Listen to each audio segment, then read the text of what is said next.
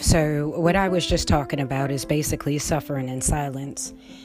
There are many people that are out here that are suffering in silence, and I want them to know that we have to allow ourselves to speak in volumes that we have never spoken in before.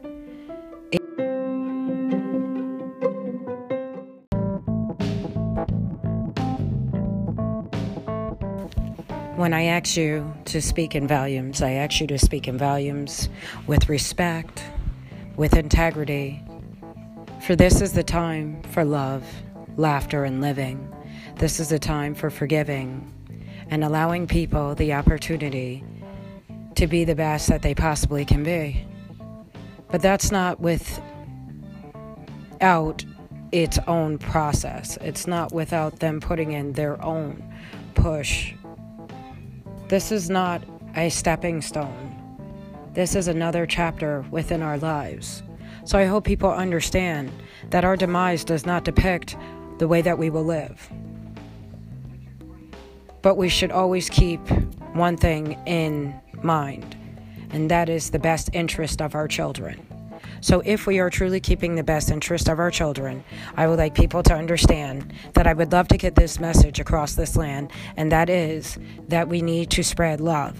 For it is so much harder to combat the hatred that is filling some hearts across this land without understanding the type of love that it needs to be spread on a different type of level.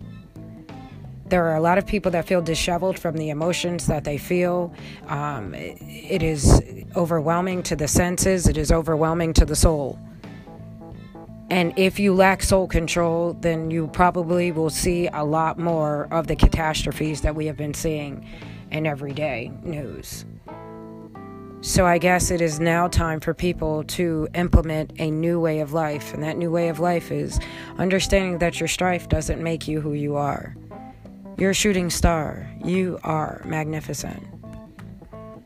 And so I remind myself that every day we have our own niche, we have our own pitch, we have our own way. And our way is the way that it will be until the day that we are no longer. But our way is our wisdom.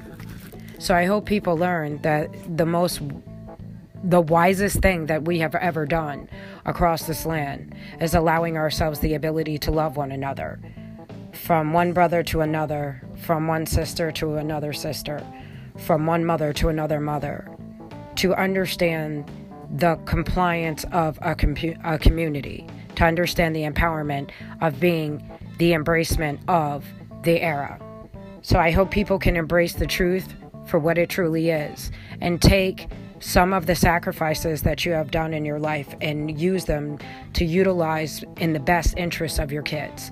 Because it's really important for people to understand that if you're getting help right now, that you're not entitled to it, but it is truly a privilege. So use those stepping stones, but be wise and understand that sometimes you're not standing alone.